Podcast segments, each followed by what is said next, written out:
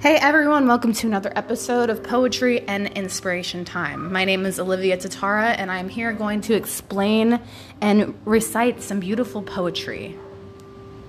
So here we go. I want to thank you all first for being here listening to this episode.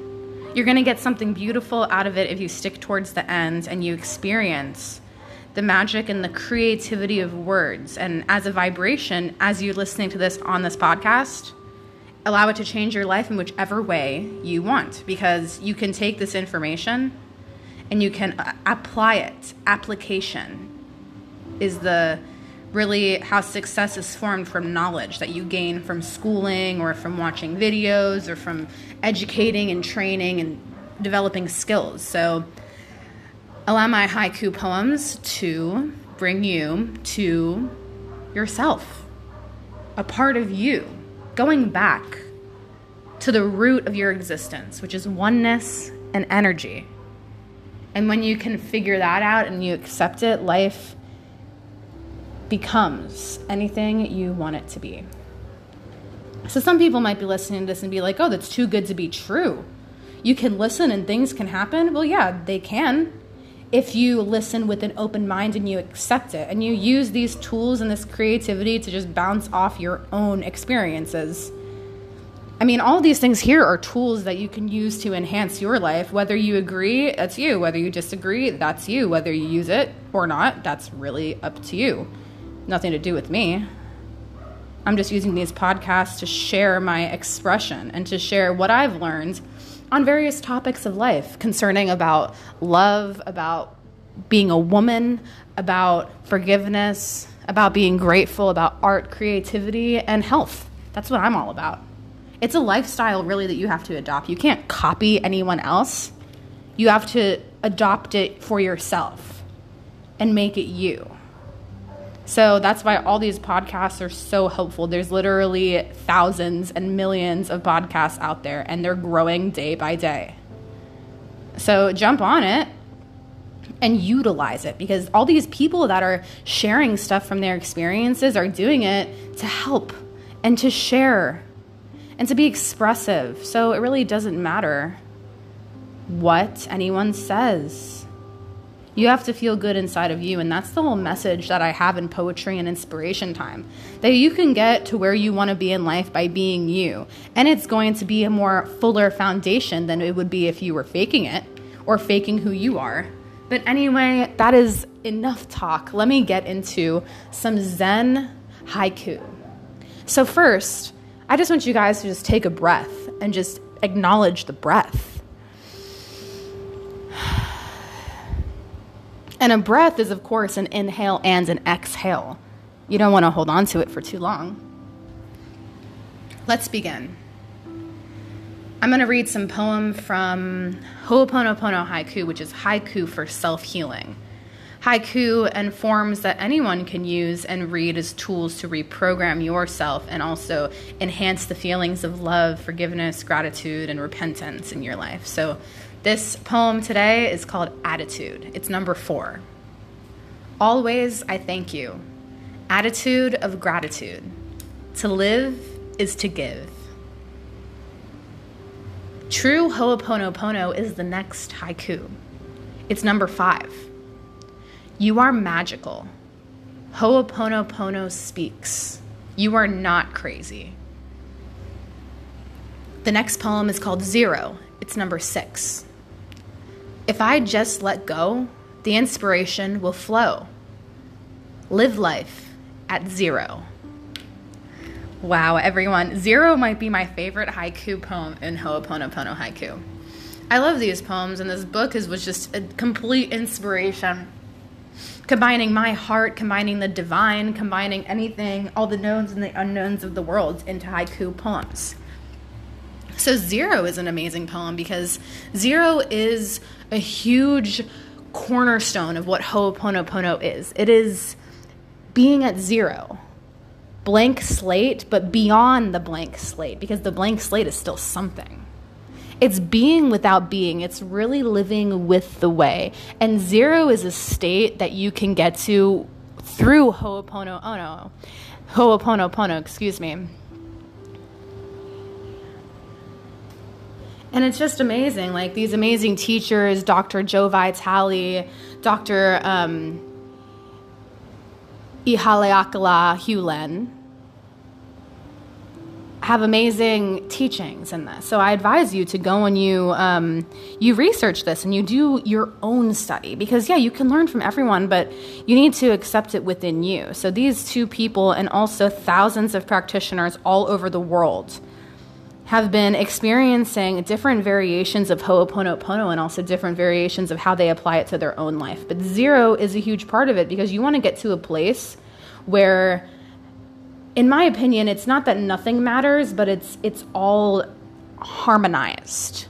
And you have that state of bliss and that state of zero inside of you where the energy and the inspiration just flows automatically from wherever in the universe it bloomed from into the open vessel of you being in complete forgiveness, love, repentance, and gratitude, which is being at zero.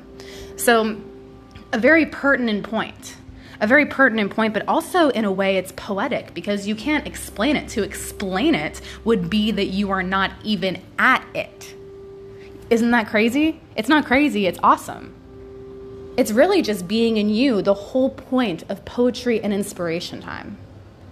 Where when you're in that state of creativity, when you're in the state of expression, that's when the inspiration is flowing. But to get to that, you must get to a state of you can't think about your past. You can't think about the decisions tomorrow or even your shortcomings today. You have to be at a complete state where the inspiration comes in and then you're able to express it outward. Because as human beings, we have the ability to transmute the energy. So, Zero is hard to explain because to explain it is losing the meaning. It's like talking about the way. It never is, but it always is.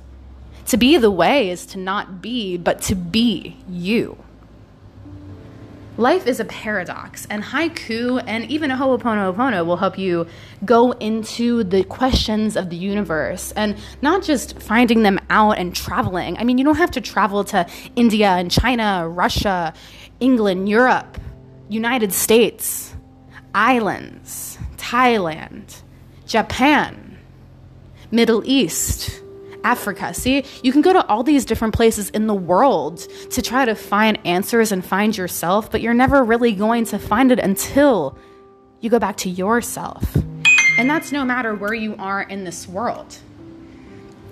We were watching a really interesting um, segment from a guru in India the other day where he was talking about people that go travel to find themselves and get the study and get this. But if you're not satisfied. You can never go out and find you, you have to go in and find you.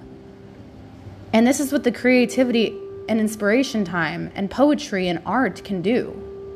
You have to go within you to find what makes you happy and then and then it's time to go out to the world and experience with a c- complete pureness and a complete zero attitude where you're taking an experience.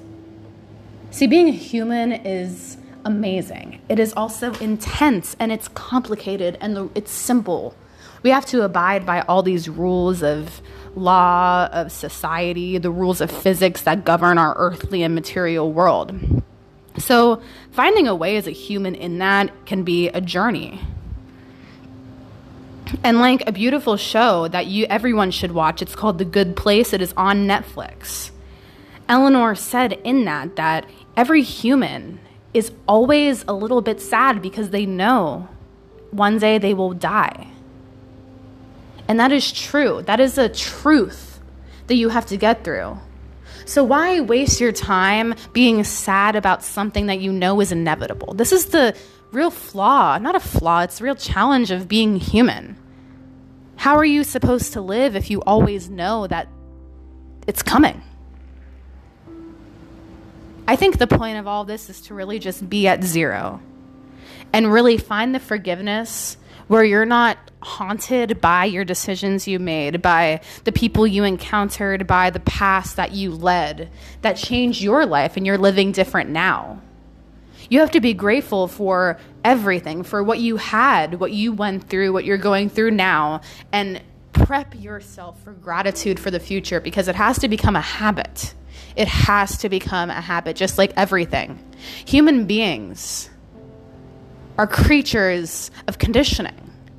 And most of the conditioning is conditioning that you have taught yourself on how to feel, on how to act, on how to speak, on how to react. So, one good thing about Ho'oponopono and just creativity in general is that it gets you to a point where you can accept yourself. And you don't judge yourself. And you don't compare yourself to anyone. And that's where true love is. That's where true confidence is. That's where true forgiveness and true gratitude lie. So, my advice for you today we talked about a lot in a short amount of time. But these little pockets, I call them pockets of energy, pockets of creativity to help you and enhance you in whatever way you want to go, because that's just the way of the world. Every single person has free will. Every single person has a life that they need to live. So go live it and stop wasting it if you think that you're wasting it. You can change in the moment. So, guys, be at zero through love, through forgiveness, through gratitude, and through repentance, saying I'm sorry to myself, to yourself. So, here it is one more time zero, number six from Ho'oponopono Haiku. If I just let go, the inspiration will flow. Live life at zero. I thank you so much for being here with me today. These were some deep and big topics that we just touched upon a little bit. And I hope they make you think. And I know that they will inspire you and open your mind to greater things in this universe. Just let go and love yourself. Thank you so much. I will talk to you soon, very soon. Poetry and inspiration time. Make sure you tune in. You never know when there's going to be a new episode. See you later.